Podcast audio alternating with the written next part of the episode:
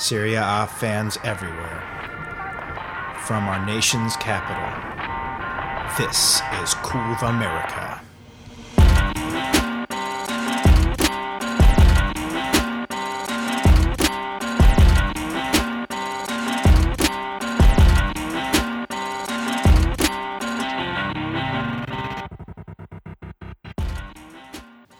Welcome back, Curve Americans and Podcast Paisani. We're back, guys. 37 more weeks of this. How was Roma Club DC at Ireland Four Courts for week one of Roma versus Atalanta? Amazing. What a turnout for the first game. Tad, do you think it was because we put that free beer up there, or is it really because of the hype of the season? Well, thanks to Four Courts for giving us a free beer, but that free beer was Miller Lite, which I'm pretty sure they didn't actually give us Miller Lite. They just had other, like, Chelsea fans who are watching Chelsea and Tottenham pee in a bottle and just give it to us. Well, it was a rhetorical question because I know everybody was super hyped for the game. Ended up being a pretty decent game, kind of a grind out. I guess you'll touch on that a little bit later, but it was just a great experience. Even got to raffle off some ratchet posters. Leslie didn't win, but Dunn won, which... I guess for all the people out there in podcast land, I have no idea who that is. Romanista, because he went to Rome. Because he went to Rome and saw us lose 3-1 in the derby. So you may or may not see him at a Nats Park. He does. He looks like he works at Nats Park for sure. So sorry, Dunn. I know you listen to the podcast, but you look like you take tickets at Nats Park. Amazing to be back. You know, you miss hanging out with the guys so much. We try and get together, you know, when we can over the summer. You know, we have the crawfish boil and whatnot. So it was awesome to see everybody, you know, noon on a Sunday. Great times. Actually, Texas Nick Sementelli, new Fabio, Chris, tried to pull his own Chris Ross and sprawl out on the in the most comfortable spot. If I'm not taking that seat, somebody else is. It's too comfortable. Except he smelled the urine on it, though, and I think that distracted him. You've been hanging around dogs already too much. Yeah, he didn't pull the true Chris Ross by pulling up the shirt to let the tum out a little bit to get a little sunlight. We're not there yet. I'll tell you what, it was nice not having any of those. Redskins fans hanging around. Usually they're moping about. Usually, you know, it's good to get one or two in on a Sunday before, by the time, you know, you're watching the game, a bunch of Redskins or Cowboys fans are like, what is this soccer stuff you are? It's stupid. Yeah, it was, I wasn't there, but I saw the photos, loving Roma Club DC, but great that the game was on TV, guys. Thank you, BN. Hope to see more of that this season. Live, not on the internet. It was great. And so we didn't have NFL to deal with, but we did have a reminder that the NFL is coming, guys. Serie A might be introducing a controversial feature that is in the NFL already and is just starting this season. Video Assistance Referee, or VAR, begins in the European soccer leagues this season, and it had a significant impact on many of the games in the Serie A this opening weekend. So, guys, after seeing it for the first time, what did you think of VAR making an appearance in Serie A? First of all, VAR or VAR sounds like Alexander Kolarov's favorite dance that he never does. Yeah. You know, I'm pro VAR. I think it's high time that you know the soccer leagues picked up something like this because there's so many obvious blown calls that you know instant replay shows it. I think that you know you can do it in a tactful way. That doesn't slow down the speed of play because, again, nobody wants a bunch of play stoppage. But, you know, all the things that are coming out of the complaints for this is it's just like the things we complain about all the time. Nobody read the instructions before they started playing the game. They just reacted to something they didn't like, and then they farted out a bunch of comments in 140 characters on Twitter. I mean, guys, this is going to work itself out. You just need to understand what the actual rules are. The future is here. It is not going away. And finally, VAR managed to do something that no Italian referee isn't able to do. It stopped Juventus from cheating. That's a little cold, but I'm kind of definitely on the thought that NFL, man. I mean, one of the things I love, I'm getting into soccer so much, is the NFL just every 30 seconds we got a flag on the play, we got something that just breaking up the fluidity of the game. That's definitely going to be an effect.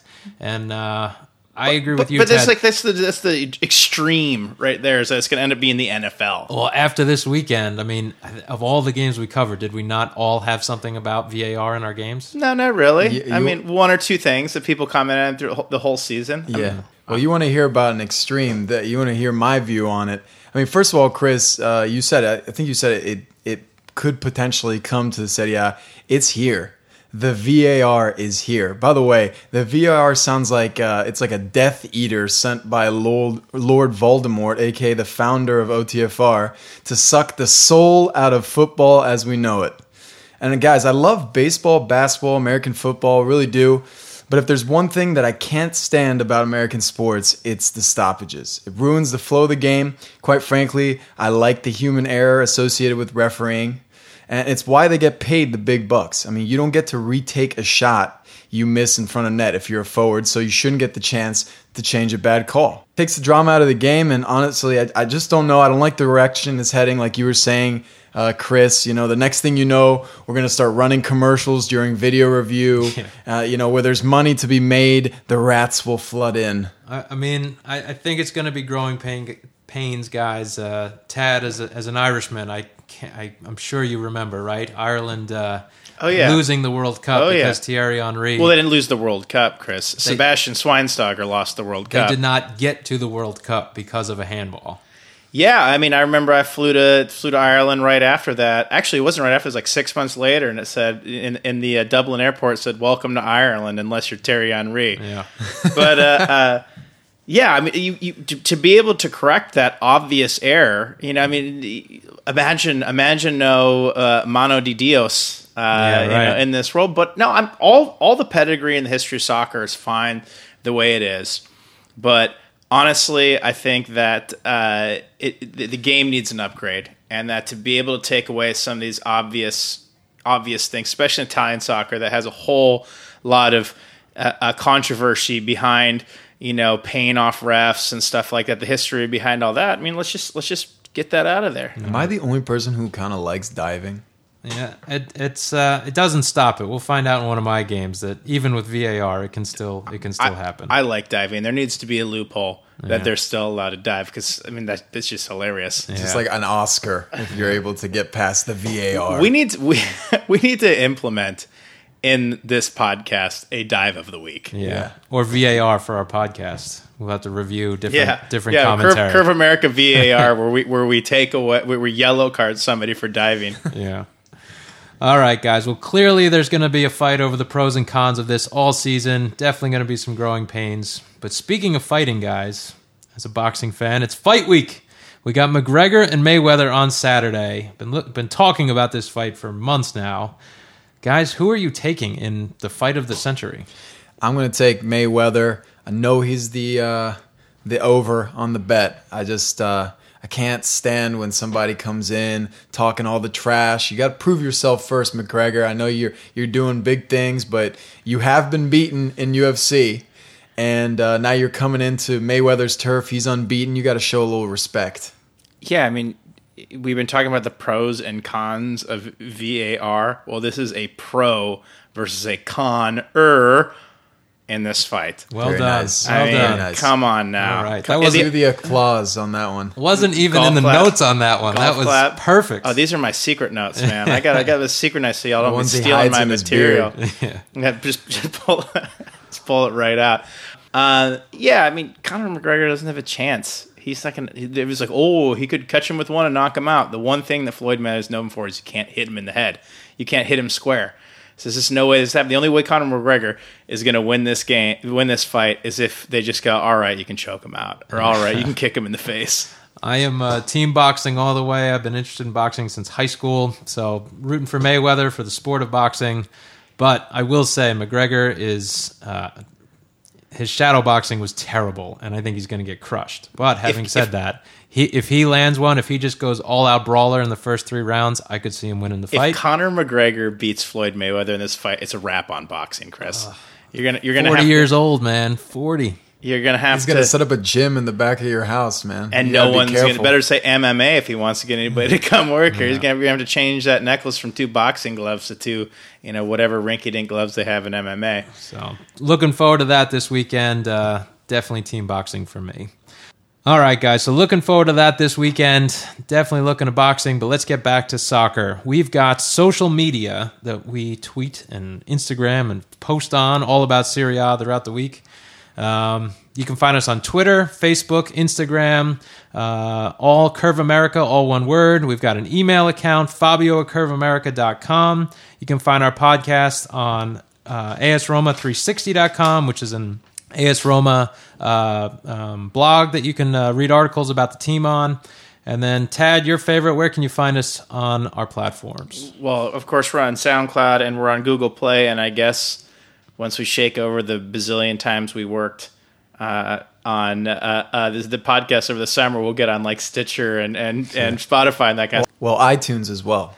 Yes, and iTunes, which is getting into what I'd like to say, guys. Please rate and comment, subscribe, share. We've been doing live tweeting during the games, so we've had a lot of great interactions, guys. Please fire those questions out there. Big shout out for Rocco this week for throwing some comments out there. And we've been doing a lot of live tweeting during the games, getting some great interaction with people. So, guys, throw those questions out there. Big shout out to @DareLemke, Marky Mark Lemke. Thanks for the support on the podcast. Big shout out to fan and friend, or listener and friend of the podcast, Rocco, came to our event up in Boston. Great, getting some great interactions. And guys, outside of that, big shout out to Umberto's. Yeah, Umberto's Pizza giving us some swag. Well, I guess not even swag because we're the ones who got the T-shirts. But we want to thank. He gave us partial ownership to the pizza shop. Another shout-out definitely with Tony there. If you're in Fair Lawn, New Jersey, down the shore, down in Bruce Springsteen territory near Rumson, Fair Lawn, New Jersey, we highly recommend Umberto's Pizza for a slice. Thanks for the T-shirts, Tony. Thanks for reaching out on social media, @Umberto's. All right, so there's our social media. Rate and comment, as always, as Tad likes to remind you. Let's go to it, guys. We've got week 1. We've got our first rundown of the season, so here we go. This week, we're going to dive into all the action that unfolded in the opening weekend of the new Serie A season. Marco can hardly contain himself. He's worse than that new puppy he's got at home. Mamma mia. Dybala starts his number 10 era while Roma begins their era without a number 10. That one stings.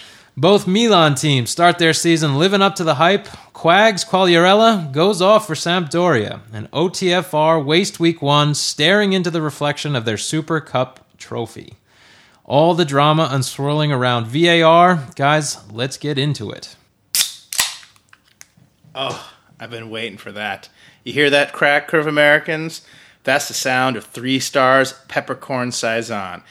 It may sound like something you think that Pepper the Podcasting Pug does behind a locked bathroom door, but we assure you, it's a delicious, balanced craft taste brewed less than a mile away from your favorite soccer podcast studio. To the football! Whoops, that's the wrong favorite soccer podcast.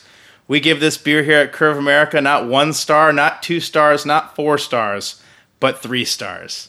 3 stars, that's on the flag or something here, right, guys? DC flag.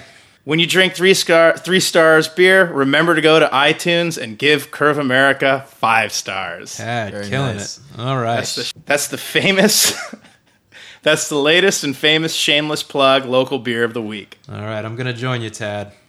Let's do this. Let's jump to the first 5. All right, guys, so usually we do the top 5 of the table, but because it's only 1 week in the books, doesn't make much sense to do it that way. So at any rate, we're going to start with Juventus because they're usually at the top. We're going to start with Juventus versus Cagliari. This one finished 3-0. Juventus trampling a bomberless Cagliari. Borriello's on his way out. And man, could they have used him in this game. Marco, what do you got? Three Musketeers strike again. Start off by Super Mario Man Zukic and then followed by Fat Man and Robin. Now, if you're a new listener, Fat Man and Robin are Higuain and Dybala. Super Mario Mandzukic should be pretty straightforward, but just wanted to toss that out, get everybody up to speed. Fat Boy G. So after Buffon blocks Farias' penalty, after Mandzukic's goal, it's really all just downhill for Juventus, and that's downhill on a bike. kind of just strolling easy, wind through the hair. Shocker that Juve is on a bike already. That's right. And really, the mighty VAR takes its first victim of the season in Alexandro. Here we go. Detecting a theme already. VAR rearing its ugly head. I mean, after you watch the replay, there's an element of diving in there that I would love to be considered. Now, let me tell you what I'm getting at here. If you get clipped in the box, all right, PK, you know, but my issue with diving, even though I kind of like it, you know, if you pretend like you're never going to be able to walk again, you're rolling around, you're trying to get a player red carded, I think that you should get a card. So in this situation, it looks like Alexandro almost blows off the forward's leg. He's going to be okay. Okay, it's a PK, but the guy's acting like Alexander took out his freaking knee, and what he needs to do is just get up and stop acting so hard. So my question is this card that you're proposing, it's going to be something like excessive celebration, excessive acting. I think, yeah, excessive acting. I think the card should not have a color assigned to it. I think they should pull it out and it's Chiellini's face or Luis Suarez's face. Turn him to stone. Yeah. So, but we have to talk about the second goal, because Pjanic's one-time through ball over the top of the defense was something that you only see out of Totti's passing playbook. That's right, Juve fans. That was a Totti pass. And Dybala takes it down, fakes the curl back post instead. He goes near post U9, and out comes the mask, guys. Yeah, there it is. Dybala, the famous mask. He loves to do that pointing face with his fingers, and that's why we call him Robin. But I was thinking about it, guys. You know, Dybala gets that number 10.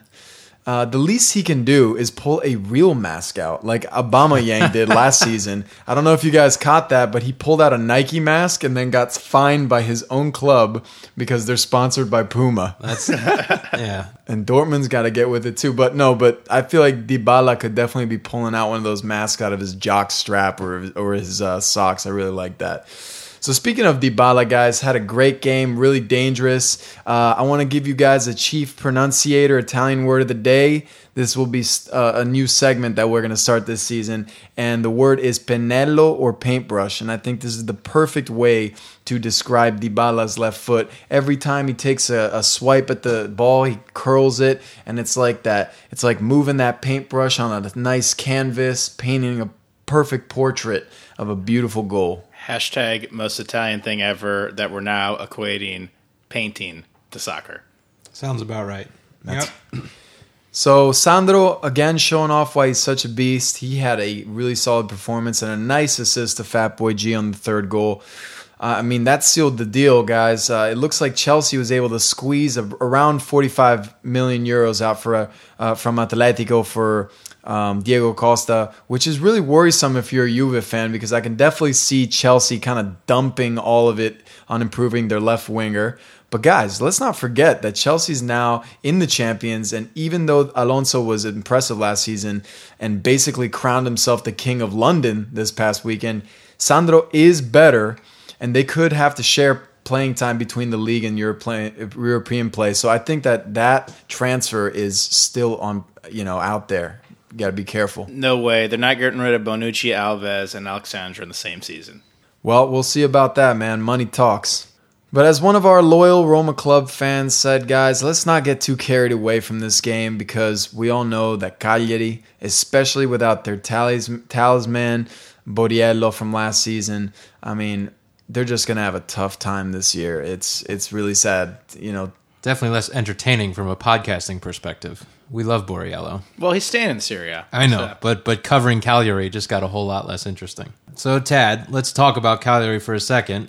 What is their game plan, and how are they going to get some goals this season? Well, I'm glad you asked the resident expert. Yeah, I'm glad you asked the resident expert on Cagliari, considering that the whole entire reason why I might enjoy following this team, outside of the fact that I have a Cagliari jersey, has now been shipped off to Spal. And by the way, my team is Spal, so cheers. Thanks for that. We're trading. Anyway, so, you know, what's all this stuff about Borriello rolling away so quickly? You know, he did get in a big spat with Rastelli when he got subbed off in the Palermo Cagliari preseason game, but I think it just boils down to money. Spall's paying him more money, and Borriello's 35 years old, so he's trying to cash in as much as he can. I actually saw that today. There's this article on him. He posted like a whole explanation on Instagram saying it's not about the team, it wasn't about the coach. It just does sound like money. That's what what did he say? He said it was about as a 35-year-old, I need to feel the fire for the team. So he wasn't feeling it for Colliery. He needed a new challenge. But anyways, what are they going to do to get the goals? Well, Unión y Sardo came out with a hot take that they're going to go after Simone Zaza. That seems highly unlikely because Zaza just signed a big deal with Valencia. It seems like the more obvious replacement is that they are going to get Pavoletti from Napoli. Pavoletti's absolutely wasting away on Napoli's bench. He's going to walk right into a starting job. Cagliari have the money to do it now. So look out, Curve Americans. Pavoletti coming to Cagliari. So yeah, another point I just wanted to make on this game is that Douglas Costa really looking sharp, and he's taken on a more passing role. You see that, he's really good at dribbling, but on this team, I think he's going to take more of a playmaking role, just really good at just slotting in the forwards, and he's got some big guns up there. Unfortunately, didn't get to see Bernadeschi this game. I can't wait for him to get out in the field with Dybala, Higuain, Mandzukic. Well, he'd probably be taking one of those players out. So I think he's a great player, and really looking forward to seeing what he's going to bring to Juve this season. But we did get to see Matuidi, which I was really surprised. We got to see two newcomers for Juventus in this game, and Douglas Costa and Matuidi coming on. Yeah, he had a decent game himself. So maybe we will see Bernadeschi next week because, hey, Genoa has got an appointment at the Juventus waxing salon. And I do think that even though Genoa is at home next week, they're going to they're going to get their nails clipped, they're going to get their hair did, and then they're going to get that booty waxed by Juventus. Cagliari takes on Milan, so look for more of the same. It sounds like two more tune-ups for those two big clubs. Let's go to another hot team, guys. Napoli, they're playing Hellas Verona. This one was also a tune-up for them. This one finished 3-0. Napoli's Ant Army play the most beautiful soccer of the weekend, taking it to Hellas 3-0. So, guys, Little League World Series started last week in Pennsylvania, and Napoli's average height is shorter than most of these 12-year-olds playing in the tournament.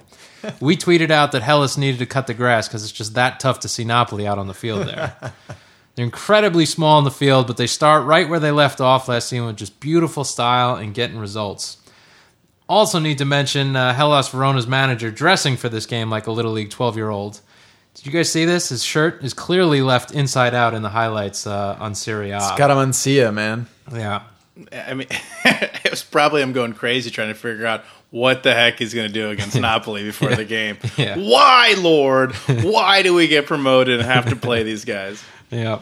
That was Hellas' only fashion faux pas on the day, though, because their jerseys looked amazing. Dark blue with yellow highlight, just good stuff. Definitely, if you're in the market for a new jersey, that was pretty sharp. One's in the mail. All right. Umberto, we need that jersey. Man. Yeah, that's another one for Umberto's wall, for sure. So the game itself, guys, irony in that the first Napoli goal is off a cross. Napoli is not going to win a lot of crosses with this lineup's height differential this season. But this one was actually a Hellas' own goal. Nicolas, the goalkeeper, knocking it in his own net. And Italy uses VAR again in this game. They reviewed this goal, and it did stand. So a shadow was cast over the Ant Army. Yeah, and so they look up. It's the dreaded VAR. Yep. This is the second game we're covering, and we have the second example of VAR here. So on to the second goal, guys. Another beautiful run, setup, execution.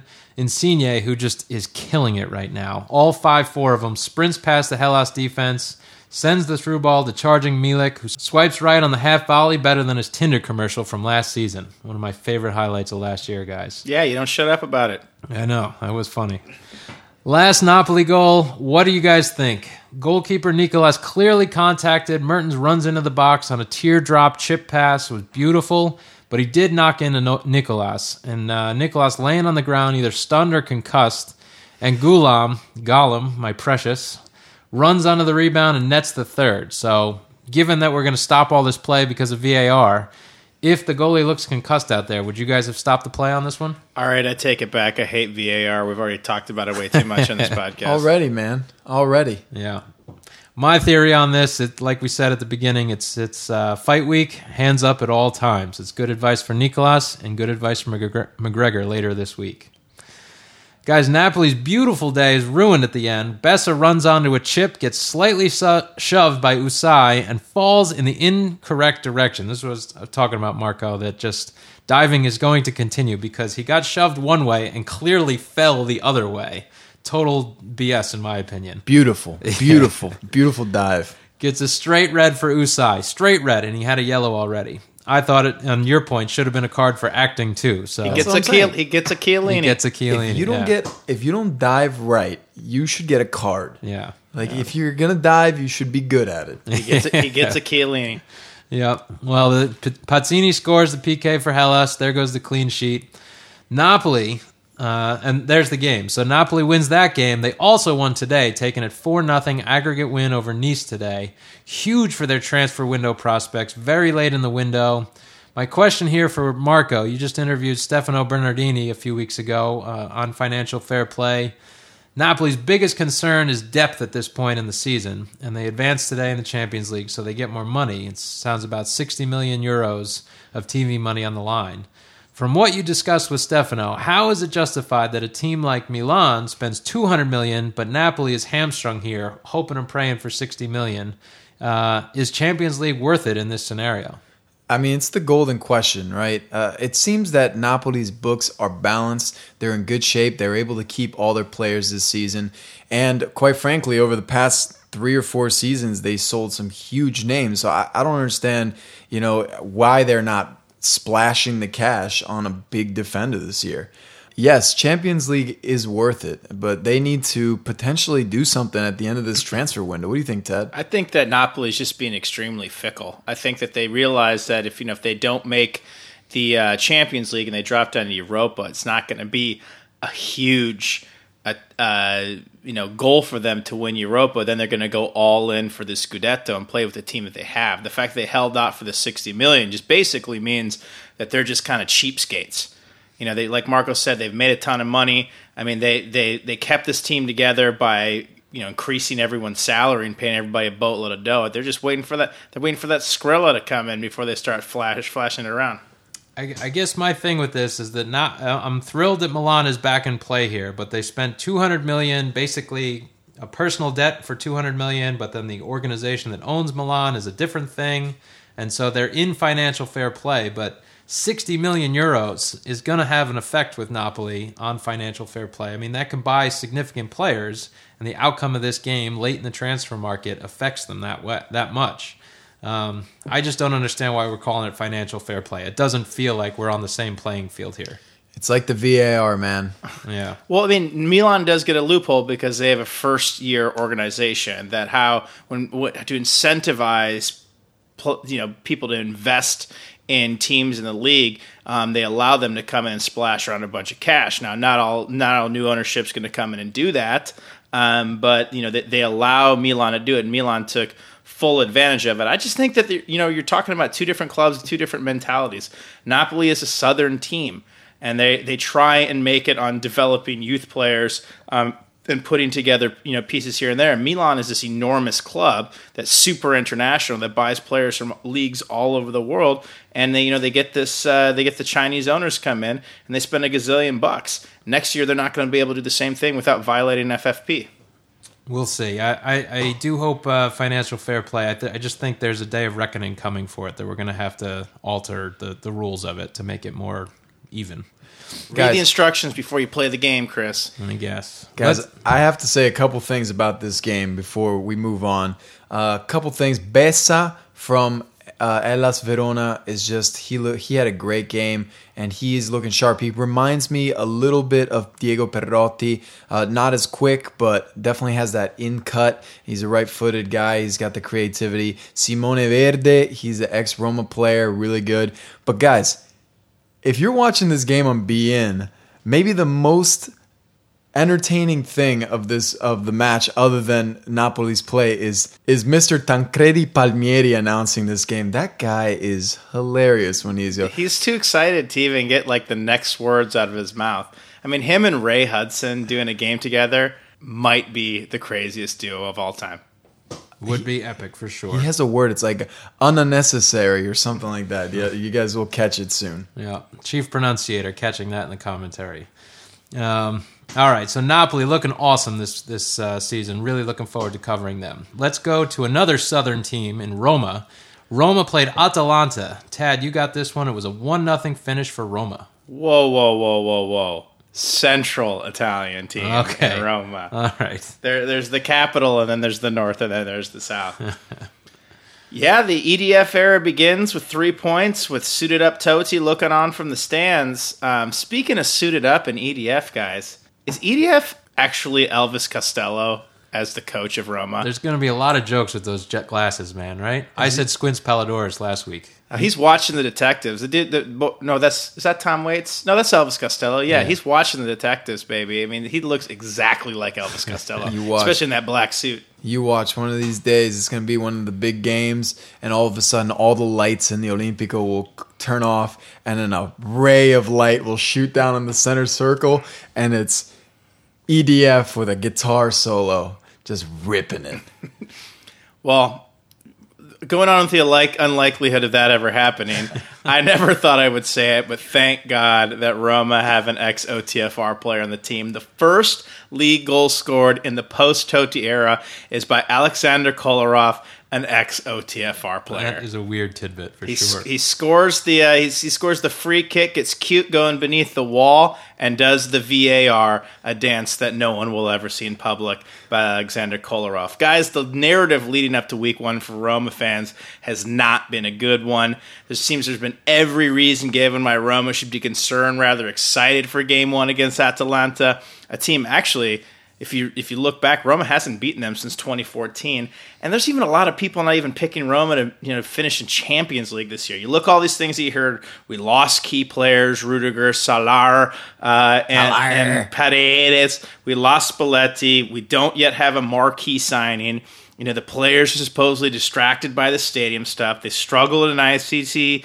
They got smoked by Celta Vigo. No Totti, no party. EDF isn't that great, and Roma didn't play a 4-3-3, last season, which was their best season points-wise. There's a former OTFR player on the team that's, maybe Sleeper Cell is Kolarov's name. He looks like he's in there like a mole trying to get this thing going. And, I would say the main thing that I wasn't looking for this season is that Daniele De Rossi still hasn't returned any of my calls and my texts. Unbelievable, man. Sorry about that, Tad. But one thing that hasn't changed about this Roma team between the end of last season and the beginning of this one is their tough one. Roma are still winning tough games on the road that past Roma teams would have just packed it in and settled for a point. And this game, guys, it was ugly. They won ugly, and that's what we've been saying they have to do if they want to catch Juventus. Yeah, well, when you have that leadership in the midfield, and they were able to re-sign Strootman, they extended De Rossi's contract and Nainggolan, it's huge. When you have that core put together, I actually, looking back at Roma over this weekend and talking about some of the Roma club guys, we have good depth in a lot of the positions. We're just looking for maybe that right winger to come in. But then again, we have Florenzi coming in over the hill. Hopefully he comes back sooner rather than later. It's these key players that are able to keep the team together right now, and that's why we'll be able to grind out a win against Atalanta at home. Well, if you look at these key players that had an impact on this game was, Juan Jesus was one who played in center back that had a great game for us. De Rossi, obviously being the captain. Kolarov with his goal was great. Alisson had a solid debut. He was awesome. No rebounds. I was really happy with Alisson. Ninja had a good game. Still trying to figure out that 4-3-3. But, they were able to grind it out. And, there are some questions in back still. There are some questions up front. Papu Gomez, man, talk about somebody picking up right where he left off. He gave Roma's defenders fits. He's dusting Parrish left and right. Roma had no answer for him. In my opinion, he was the best player on the field. if not the most adorable player on the field. I got to come clean, guys. I watched it again this weekend. Baila Come Il Papu, it's too catchy. It's too catchy. It's Tancredi, not going away. Tancredi Palmieri did it on one of the extras, the B in the extra, and that is something that we should post on our Twitter. You know, it wasn't a great match overall, guys, and you can't really blame Atalanta for not having their big, the two big impact players supposedly they lost in Kessie and Conti. Those are two huge losses for them. They didn't really do much against Roma last year, and it seems like Atalanta is going to be doing just fine. But the 4-3-3, Roma's having trouble with it still. They're not used to playing the back four. Fazio seems to be too slow for the back four. The midfielders are still trying to kind of figure out their positioning. The attack really hasn't going. But enough about me, guys. Guys, where do you see the main areas for improvement for Roma going forward? Enough about you. You mean Ernest Hemingway because of the beard? Yes. Right, you all, man. No, but I do see some areas of improvement for Roma. For me, it still comes down to that right wing. I like the Ferrell this weekend. I like that we can, we still have some backups and in El Shaarawy coming in. He really comes in usually on the left wing, but again, we got Florenzi who's hopefully going to be back from fitness, and we didn't see Cengiz Under this weekend. But again, a big name up front would really change a lot for Roma. Unfortunately, we saw Bruno Peres. He had a he's knee out knock. Two weeks of thigh strain. Yeah, thigh strain. So he's a Roma fullback. He's going to be hurt. That's right. When that is like a constant season in, season out, that you might need some backup there. And again, Florenzi's going to be able to fill in that position, but. Really, again, the main area of improvement is going to be that right wing. Some superstar, hopefully, that comes in, lifts the whole team around the fans, and then can create that game-winning pass or finish that we had last season with Salar. I'm going to take it from the tactics, guys. I'm still not hot on EDF. I'm pulling for them. I'm hopeful, but I think our strongest point is our midfield. And if we're not utilizing guys like Nangolan, De Rossi, Strootman to the best of our abilities, that comes down to the tactics, in my opinion. So need to improve on that and make sure we're using our best weapons the best way. Three things, guys. One, Marco, you're going to say Ernest Hemingway. Dude, Petagna looks like Ernest Hemingway. No joke. Petagna looks like... Ernest Hemingway is a World War I fighter pilot. If he has one more of these lame goalless games, I'm going to insist that he wears a leather hat with goggles and a white scarf every time he goes on the field. But anyways, so I said, okay, that was one. Two, I think the problem is in the attack. We need to find the goals. Salah was a wrecking machine up front, and because he was a wrecking machine up front, the defense really didn't have as much pressure put on him. I see Munir coming in. There's Berardi. They have those names linked to it. But guys, the third thing and the last thing I want to leave it with Roma is Ferraro, Sampdoria's president, says that Roma is by far in the lead for the signing of Schick. Yeah, what do you think of Schick being seemingly the only piece of that doesn't want to go to Roma? He's a kid. It's not like they're shipping him to another country. It's not like they're shipping him to a team that has no chance. I think maybe he's read a lot of the Italian press and he thinks that Roma's not going to finish in Champions League. But come on, man, you can come in and you can be the difference maker for a team that gets them in the Champions League. And Roma smoked Inter last year. It's an embarrassment of riches for a guy who got put on the curb by Juventus, but I think that he would be a huge addition for Roma. I think the only issue with this whole transfer is the fact that Sampdoria's president Ferrero said that there's a clear leader. Man, I don't trust that guy, man. He is too crazy. Is too crazy to believe. So just because he said that, I think that the deal might not go through. Yeah, for sure. He's turning Inter upside down and shaking out the money out of their pockets. He's like the Cassano of presidents. All right, guys. There's Roma. Looking forward to a big match this week against Inter. Let's talk about Inter's last game from week one. They played Fiorentina. Marco, you got this game. This was a grudge match for me after the transfer market. 3-0 finish in Inter's favor. How did it play out? Well, Inter's on that Spalletti flow, and they're attacking like clockwork and making just a good first impression in their home opener. Inter bags all 3 points from Fiorentina. They're saying thanks to the players and thanks for the early season morale booster. But really, the truth is the score doesn't do the game justice because Fiorentina showed some quality throughout the pitch. Quality. Though not necessarily in the final third. Quality.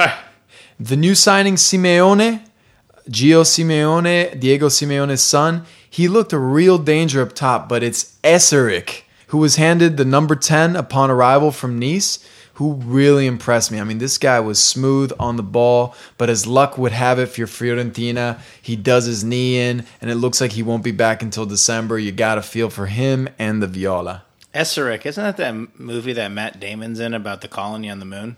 Exactly. So Inter could have probably had a couple more goals. Overall, 3-0, a fair result. But guys, Mauro Icardi, I mean, he's continuing his form from the end of last season.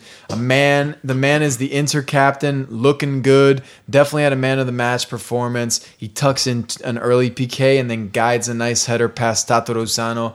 I mean, he got an awesome standing O at the end of the game. Chris, I know hindsight is 20/20, but last season you had it in for Icardi. You said he's on the way out. Inter stuck with him. He stuck with Inter.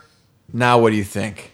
I'm just making sure that the Inter Milan Ultras remember the autobiography that he released last season. It's coming out in paperback this week. So just to reignite that controversy in case you didn't get it the first time. That's where Icardi basically just called all of them out saying you're all a bunch of scumbags. That's your captain talking. It's being translated into English on audible.com. Yeah, exactly. Actually, guys, stay tuned. I think that Chris is going to have a special podcast episode every week where he reads a chapter aloud. For what? For that book with Icardi? Yeah. No, the other book we're talking about, Chris, a Hemingway book. Umberto, we need to get that book, man. Yeah, no. I hey, look, nothing cures ills like winning, right? And so Icardi seemingly is the future for Inter, and so long as they keep winning, they'll be happy with him. But Icardi blows hot and cold, but yeah. I do got to say, guys, it's the first stages of I Told You So, of Spalletti making Icardi, just an unstoppable goal-scoring machine, even more so than he has been in the past. Let's see. What about the statistics for this one? Yeah, and as I mentioned, this was actually a really good game despite the score. Inter really had the shots and the possession just tipping their way. But, Fiorentina right now, I feel bad for them. They're just a bit bruised and battered from the transfer window. And even though they made some decent purchases too, it seems like there's a cloud over the team. It seems like they're trying to balance the books and thinking of selling. And it doesn't help that Astori, who gets the captain's armband, is another victim of the dreaded VAR. Well, he was trash this game, too, as well. I mean, he was in way over his head. He gives up the PK in the first 5 minutes of the game. Now his team's climbing uphill the rest of the game. I mean, from there, it just seemed like it wasn't going to be Fiorentina's night. Fiorentina, man. I mean, like, they basically... They trained for like 30 seconds together before they came to this game. So I don't really hold against Fiorentina, especially since they're basically coming in playing half their team, in a scrimmage. So if anybody knows them as well as, as they can, it's their own players. And Pioli, guys, one thing he showed us in the past is unless the conditions are absolutely perfect for victory, he's not going to come in and be the man. What surprised me about Spalletti, though, and Inter in this game was his lineup, man, starting Vecino over Gagliardini. I mean, Marco, you touched on that last week about how you really was hoping he's bringing on Gagliardini. He starts Nagatomo. Like, Nagatomo, I mean, he's still pulling splinters out of his ass from last year. Yeah. He comes in and gets a start in a grudge match, again, against Fiorentina. It's them and Roma versus Atalanta are probably the two toughest matchups for, top 10 teams going in the season. But... yeah, I mean, I'm pretty surprised by some of these lineup choices that Spalletti made, but I mean, that's never changed. I never can figure out what he's doing with lineups. Yeah, well, we were wishing that Totti would play more last season. Now we're wishing Gagliardini would start, and Spalletti just has a way to disappoint us. He's still winning games. The handyman, too, impressed me in this game. The handyman had some great saves. That one against Babacar was particularly nice. Last thing, Borja Valero, the beardless Borja Valero, looking like a kind of hunchbacked Zizou out there. But, you know, he's got the geographical coordinates of Ponte Vecchio on his arm, but his heart is in Florence, and he just really had a solid game. It's amazing. You know, it seemed like Spain has had so many talents in the midfield. Guys, remember, I even hear Matteo Bonetti from BN talking about how he never broke into the national team because of Fabregas, Iniestas, Xavi, Xabi, but, you know, it's amazing. I think he's going to be the pendulum for that team, and I'm really looking forward to Inter. Hopefully they'll have some growing pains next week. All right, guys, let's go to Bologna and Torino. This one finished 1-1. VAR controversy again grabs the headline, disallowing a late Torino winner in Bologna. Oh! Beginning with the most important elements of any new season, guys, the uniforms. Torino rocking Arsenal-tight Kappa jerseys, which are getting me more excited than the McGregor-Mayweather fight, I gotta be honest. Did you guys see these? Tight Kappa jerseys with the Kappa signature down the sleeves. Not my favorite, but I do like Kappa jerseys. Yeah, I'm a big fan of Kappa. I'm double XL on Kappa. Forget tight Kappa. Yeah. The Bologna wearing Italy's standard red-blue combination, so not happy about that. But my old Metro Star hero, Roberto Donadoni, still pacing the sidelines for them. So me and Bologna remaining on good terms. The game itself, guys. Bologna strike first. Di Francesco settles a Hail Mary cross with his chest, buries the bouncing volley for the lead of the game, 1-0. But Torino comes back, and Torino, still known on our podcast at least as Roma Hospital, gets former Romanista Ljajic outside the box with a low shot, and goalkeeper Mirante should have had it, but he didn't. So we're at 1-1. Torino, carried by Ljajic and Falcao more so than their $100 million man Belotti in this game. But should have won this one. They had a controversial call. Torino's Beringer thought he was onside, got a goal, but the linesman raised the flag, which under VAR rules is not reviewable, and the goal got disallowed. So Torino dropping 2 points in this one because of VAR. So guys, the question for this one, should VAR already need an amendment in their rule for whether that should be a reviewable call? Tad, you said it yourself, man. We all need to read the rules, right? It's just, I don't know. It's going to be like this. People complaining about, you know, having the technology and then they don't want it. This is what I'm saying. It's sucking the soul out. I want everything. I want the refs to be making decisions and the mistakes. If that's the case, just so be it. But the ref did make the decision in this case. He raised the flag, and that the VAR wasn't able to go back and challenge it. So how is that any different than if there was or was not Colorado's favorite dance? Because now there's that drama, and people just always find something to complain about. Too much Borghetti in the Italian stands, man. They're going to riot. Yep. So there you have it. Torino dropping 2 points on this one, 1-1. Disappointing start to their season. Guys, let's take a quick break and do the second part of the weekend. This week's episode of Curve America is brought to you by Sumner Furniture. Sumner Furniture are office furniture experts based in the Washington, D.C. metro area. They provide high-quality new and used office furniture for all size jobs, ranging from just one chair to million-square-foot offices. Sumner provides space designs, commercial moves, delivery and installation for projects nationwide. Check out their website, sumnerfurniture.com, or their eBay store. Contact them and mention Curve America for an additional 10% off any new or used office chair.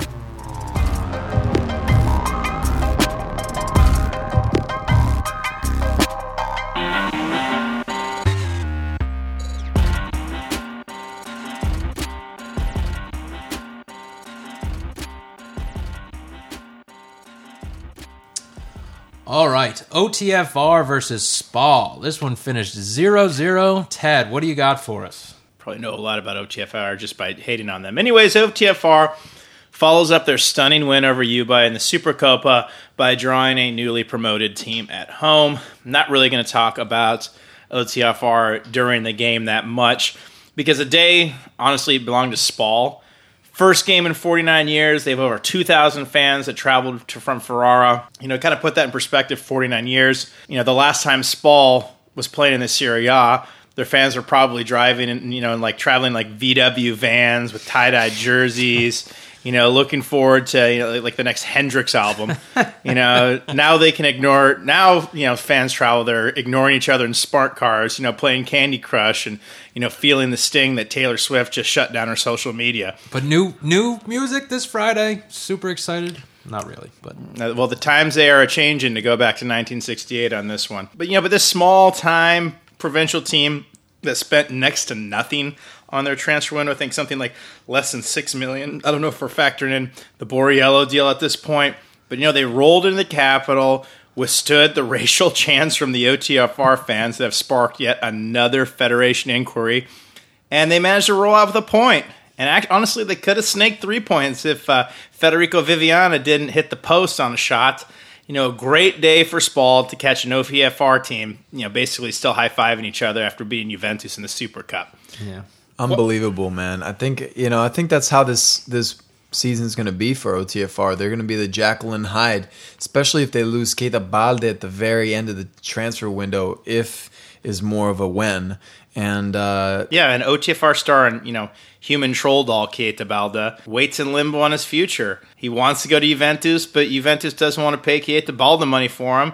Milan have been rumored to offer Niang and or Paletta plus 15 mil for him, but that seems about as realistic as the White Walkers traveling around with those huge chains, just waiting to pull out a dead dragon from the frozen lake so they can have a White Walker dragon. Come on, bro. Oh, wait a minute. Zombie armies rolling around with friggin' chains ready to pull that thing out. Come on, bro. I knew that was going to happen, man. Who didn't see that coming? Yeah. What do you think with Borriello? You think this is a huge signing for Spal, going to be a game changer for them? Do they stay up in Serie A now that Borriello's on their squad? Well, they fought hard. What are they missing from this game? A goal. Yeah. Who scored a bunch of them in the Serie A? Yeah. Borriello the bomber. He's going to be the man. You know, he's going to look good in whatever color jersey you throw on him. The pit has moved to Spal. Has moved to Ferraro. Just get ready for the writhing. Yep, La Vita del Bomber. So Spal's excited about it. We're excited to have Borriello still in Serie A and making big noise for a podcast. OTFR, though, they've been weakened this week. Wesley Hout, their young Dutch center back, is signed with Southampton, and that was confirmed today by sporting director Iglitare of OTFR, which sounds more like a latrine on a pirate ship than an Italian sport director. All right. Huh? All right. Pirate ship latrine, Iglitare? Yeah. Come on. Nice. Or do I get a Chiellini for that one? We're definitely peaking on red on that one. Yeah, exactly. All right. So Spal, big result against OTFR in week one. Any given Sunday, guys.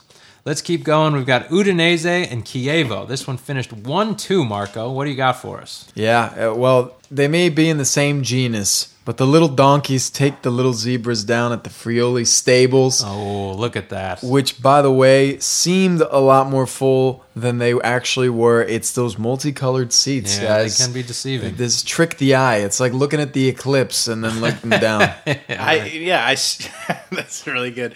No, I was watching the game. I was like, whoa, that stadium's packed. Oh, no. They got you again, man. Well, it is that modern stadium. That's why they invested in it. Udinese and Chievo just battle out in a nicely contested matchup. Actually, Chievo slips away with the win thanks to mega strike for Sir Walter, and that's Walter with a V. He also gets the first assist to Bobby English, who I would not have expected to stay at Chievo. He's 25 years old, and after the end of last season, you know, I really expected him to move on. Chievo needs to keep him just to keep their age down below 45 years old. Below 345 years old, you mean? Exactly. Guys, HTCT on the board again. He scores one against the X. He's tying up the game right before the half. But then in the second half, Sir Walter slaps one from 25 out. He curls at U9 and grabs the 3 points despite Udinese outperforming Chievo in all stat categories. No Bajic appearance this weekend, and you know, I'm really more sad about that because I love saying his name.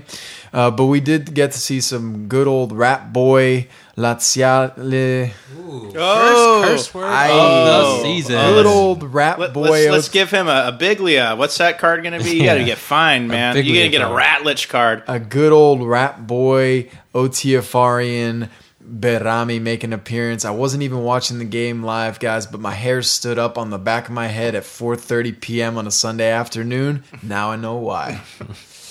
Guys, you know, next week, Udinese will be the first to witness Mighty Spal with their new boy toy, Borriello. And, we'll see what happens there. I'm rooting for Udinese because they're one of my squads. And then Chievo gets to feast off the remains of Asari OTFR. Well, hopefully they don't get the Supercoppa OTFR because then they're in big trouble. Yeah, any given Sunday. But, man, Spal just gets instantly more interesting now that Borriello is there. Oh, man. Yeah. And my bank account just became $90 less. My two big takeaways from this game, guys, Birsa, Castro, and Bobby English all pick up where they left off. Problem is, he's probably just going to be in like last year where the rest of the team can't keep up. And Udinese, guys, even though they lost this game, they're not afraid of shooting the ball. Fofana, Principal Strickland, otherwise known as Halfredson, HDCT, and of course, the mighty duck man himself, Kevin Lasagna. Yep. Udinese, I'm still interested by them with their own stadium. So looking forward to big things with them. Let's keep going, guys. It is officially the end of the podcast with Richard Whittle's Danger Zone. Uh-oh. Da-da-da-da. The Danger Zone. So we cover the teams most likely to be relegated, and after 1 week, it's kind of ridiculous to say someone's going to be relegated. But Crotone is just as likely to win the Scudetto as they are to end up in Serie B. So just as likely? Just as likely. After week one, let's stay hopeful. The croutons. So keep that in mind in our first Danger Zone segment of the podcast this season. But we're going to start with Crotone and Milan. This one finished 3-0. Crotone losing a crushing home opener. Just kidding, podcast land. Milan's epic summer continues to roll with a 3-0 statement win over Crotone Nation. We got to start this game, guys, in the 4 minutes in. Game-changing red card situation. Crotone brought down in the box, originally given a yellow card for diving, or whatever we're saying about that. The VAR. But VAR comes in, reverses the call, and Crotone's Ceccherini gets sent off instead. And you can hear all of southern Italy gasping, winter is coming.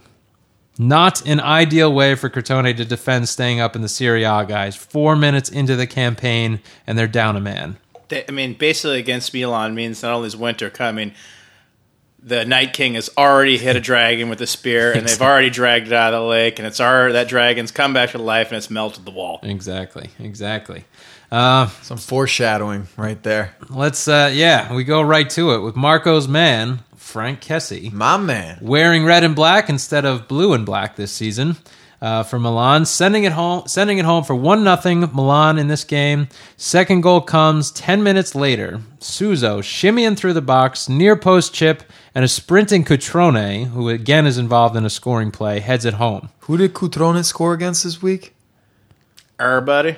Crotone. Crotone against Crotone. Yep. There's one for you. Had an epic game. He has a cherry on top in this game, too, returning the favor to Suso with a back pass. Suso slices it home for the 3-0 finisher, and that's your ball game. For my beloved Croutons, hard to expect anything from them going down to 10 men in the 4th minute. Goalkeeper Cordaz looked as good as he could, except for this new peach fuzz, bleach blonde haircut that he's going on. I don't get this. We're... Just keep our dignity and keep the attention on the Crotone shirt, which is still sponsored by a metal company. He looks like somebody scared the Merida out of him in the summer, but he did have an amazing save in this game, that full extended left. Yep, he is truly a good goalkeeper, and Crotone's going to need that this season. So Forza Pythagoras. For the Milanisti out there, it was the Crotone show. Milan continue to steamroll and ride a wave of momentum into this season. They are just killing it. And you can feel it, even at the Milan Club Philly event. They invited the Crotone Club Philly to watch their game, feeling confident. There is a Crotone Club Philly? Well, I was offering to go up and represent Crotone Club Philly, but... You're Crotone Club USA. Yeah, come on, you're Crotone Club USA. But you R. Yes. With a capital V-A-R, Crotone Club USA. At Milan Club Philly invited them in and saying it would be their honor to have Crotone Club show up at their event. Yeah. Well, actually, you could start the hashtag most Italian thing ever where you could roll around and be vocal that the only reason Crotone doesn't win every game is because the... That was meant to be thunder and lightning. Nice. VAR. Yeah. Rains you down. And then Chris, I'm sure you went up to that game this weekend with your bike, right? You know, you gotta represent. Absolutely. With Nicola Davide, you went up there. I like that tag, Crotone USA. It's no longer Crotone DC. Yeah, I think that Milan fans got to be breathing a sigh of relief that Crotone went down to 10 and they were to wax him out, because I think I'm not the only one that felt like Montella, is basically D Wade's son right now, and the Chinese ownership has just given him the keys to $300,000 Ferrari and been like, hey, drive this for the first time. He's able to get that boosting win against a 10-man team that's going to be relegated this year. Freaking Bonaventura's already out there talking that ish, saying how they've taken every team's best player and they're gonna, they're gonna win the Scudetto. But my big thing with Crotone, because Crotone is desperately trying to get him, Crotone. It's easy. Yeah. It's podcast pronunciator definitely is going to have to get on that one. But, they just signed Kalinic. They just got him on a loan, and that's supposed to be like the big piece that they're missing. So Kalinic is in a Milan jersey, but Crotone, just another young Italian star ripping it up. What are they going to do with him now that they have Kalinic? I don't see any need for them to sell at this point. I think if they're going to do any big sales, they're going to see how... I mean, it's just one game, right? Crotone had one epic big game. Yeah, well, he's had... Every game he's played in since he's been up with the first team, he's played really well. I mean, Kalinic obviously is a proven Serie A talent, but, I mean, who are you more excited about right now in the Serie A, Crotone or Kalinic? I think Kalinic is a bigger signing. Crotone... granted, but Crotone, you're more excited on him because he has another big Italian, young star. You think they're going to keep him? You think they're going to loan him out? What's the deal here? They'll loan him out, in my opinion. Now or in the winter? I think now, because they're bringing in Kalinic, and they already have a young forward in Silva, and he's already kind of a big deal. So, Crotone, very happy for him, doing very well, and I could see him being the future. But for me, guys, this game is just a nice game for Milan to have and test out their pieces and their youth and just kind of ease into the season. Milan, though, man, I'm excited about them this season. I can't wait to see what they do. Yeah, Tad was right. They needed to win this game. Would have been a huge letdown if they lost to Crotone to open up the campaign. But Crotone did him a big solid. Let's keep going, guys, to another recently promoted team, Benevento. They took on Sampdoria. Tad, what happened in this game? We got a 2-1 Sampdoria win. Quags, Fabio Quagliarella, makes Samp fans forget Muriel, and he has become the olive-faced assassin. Ooh. With a brace. Ooh. There's got to be a face and some sort of death going on in this team. Otherwise, they're really not worth watching. Glistening. We got to start off on the right foot here. Mark it, dude. Amato Ciccheretti goes into Benevento history books alongside Roman consul Tiberius Gracchus, the Emperor Trajan, St. Padre Pio, for scoring the first goal in Serie A history for Benevento Calcio. Bravo. Bravo. Well done. This calls for an olive shot, bringing it back from last season. Guys, I think I'm a man now, so I don't think I'll be coughing from this extra virgin olive oil. Here we go. Ciccheretti, congratulations. And congratulations, Benevento. And the aftershock goes down so smooth. And it's kicking in. Yeah, there's a little grunt. There's the grinta. Fight it. All right. What else happened, Tad? Well, I mean, if we're talking... There we go. Jeez, man. What the hell's going on in there? If we're comparing Ciccheretti to, the Emperor Trajan, Tiberius Gracchus, and Padre Pio, undoubtedly he's the only one of these esteemed contributors to the majesty of Benevento to be adorned with a Twitter logo tattoo. You guys remember that? I would have it again. Why not? Let's put it out there. We were the 500th person to like... his Twitter post about how if he gets 500 Twitter likes, he's going to get the Twitter tattoo. So we put that on him. And honestly, Ciccheretti kind of sounds like Twitter in Italian, if there was going to be a different way. Ciccheretti. Yeah, no? I can see that. Right. I hear it. Unfortunately, this game would not be long for the new boys. And, but quite honestly, 23-year-old wingers. This game belonged to the giggity goal scorer himself, Quags. Two goals that proved to be the difference. The Benevento defense couldn't see him like Trump looking at the eclipse without special sunglasses. Great picture on social media there. Torreira, man, he was a beast in this game. He's living up all to the preseason hype after, his solid campaign last year. He was creating chances. He was making tackles. He was making dribbles. He was playing box-to-box in the middle. He's playing the way that Sampdoria is going to need for them to stay competitive in the Serie A. The thing to take away from me for this team is, Samp, they're going to have to make it on grit and determination like they always do, with or without Luis Muriel or Schick. Benevento, I think they just let us all know that there's going to be no easy games against them. They played tough.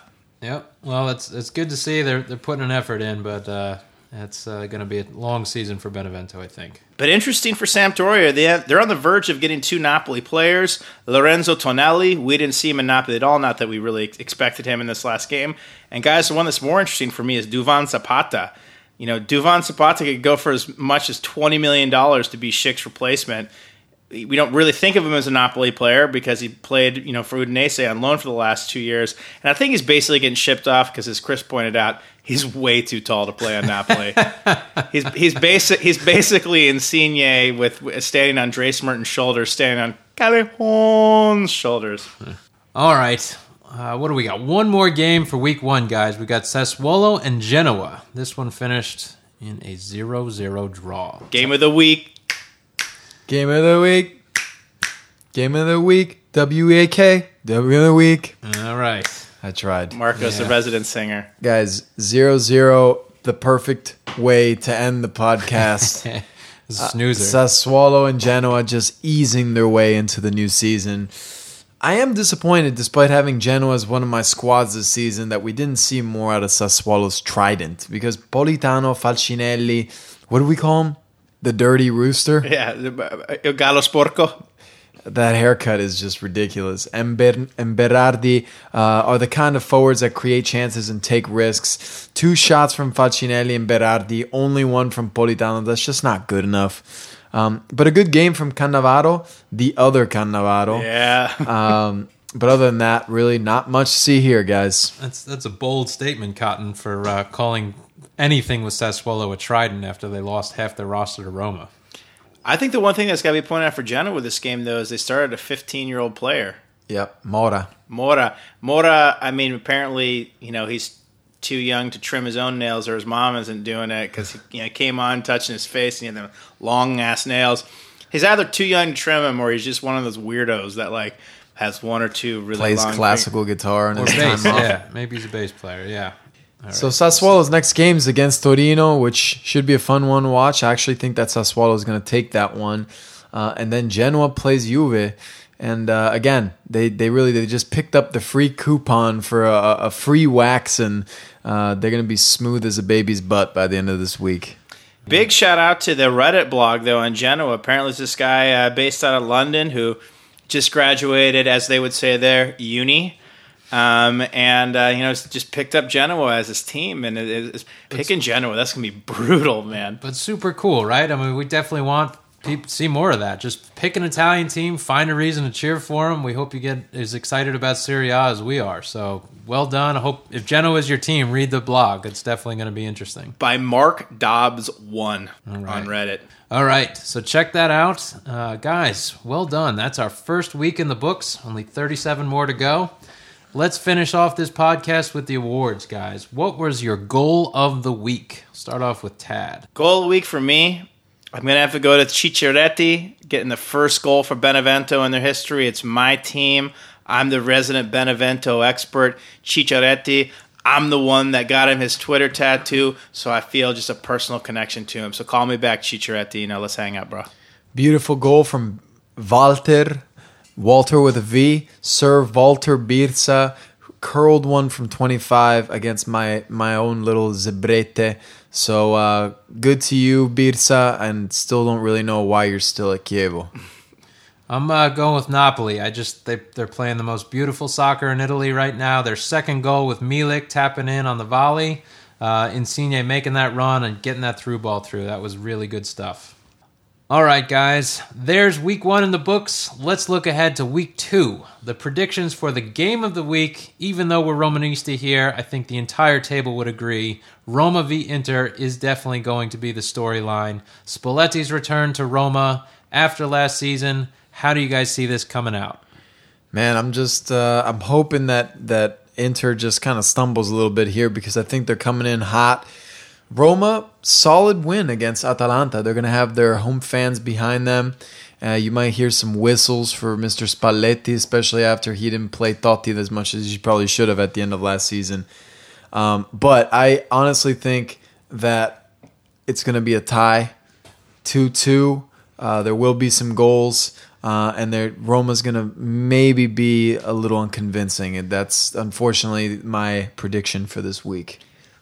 You know, after Roma's basically handled Inter like crazy the past couple seasons, if there ever was a time for Inter to take advantage of Roma, it's going to be this week. Even though it's a home opener for Roma, the back line just seems too disorganized to be able to stop that Inter attack. So I hope I'm wrong, but I'm going 2-1 Inter in this game. I'm going to throw down the gauntlet for Mr. DiFrancesco here. I want to root for you. I really want this to be your run with Roma. You're going to do great things for our club. But this is the first real opportunity to prove it. Prove that you're more tactically adept with Roma this game. You're going to win this one 2-0. Roma taking their first home game. 2-0? Yes. Show me something. Show me something. That will send Inter right back into overrated. Yep. All right, so there's our predictions for the game of the week. Let's go to the Danger Zone game of the WEAK game of the week. We tapped this one for Crotone versus Hellas Verona, guys. I think it's Crotone going to be trying to keep all 11 men on the field for more than 5 minutes this week. That's my hope. And then Hellas tries to put all their uniforms on correctly and not inside out this week. So it's a little bit trashy this week for... I'll agree with that prediction. If both of those things happen, success. Success for Serie A. That's right. I'm going to go -1 to -1 in this game. Yeah. I'm going to go VAR 3, Ellis and Crotone combined for 0. All right, guys. We want to remind everyone again, we've got social media. Please follow us. We've got Twitter, Instagram, Facebook. Curve America is all one word on those. Rate and comment. Please rate and comment on iTunes. We're on Google Play now. We're also on SoundCloud. And you can find us on asroma360.com as well. So until week two happens, we're looking forward to it. Ragazzi, diciamo. I'm gonna try to do it in Eusebio Di Castello. Arrivederci. Ciao. Ciao, ciao, ciao, ciao.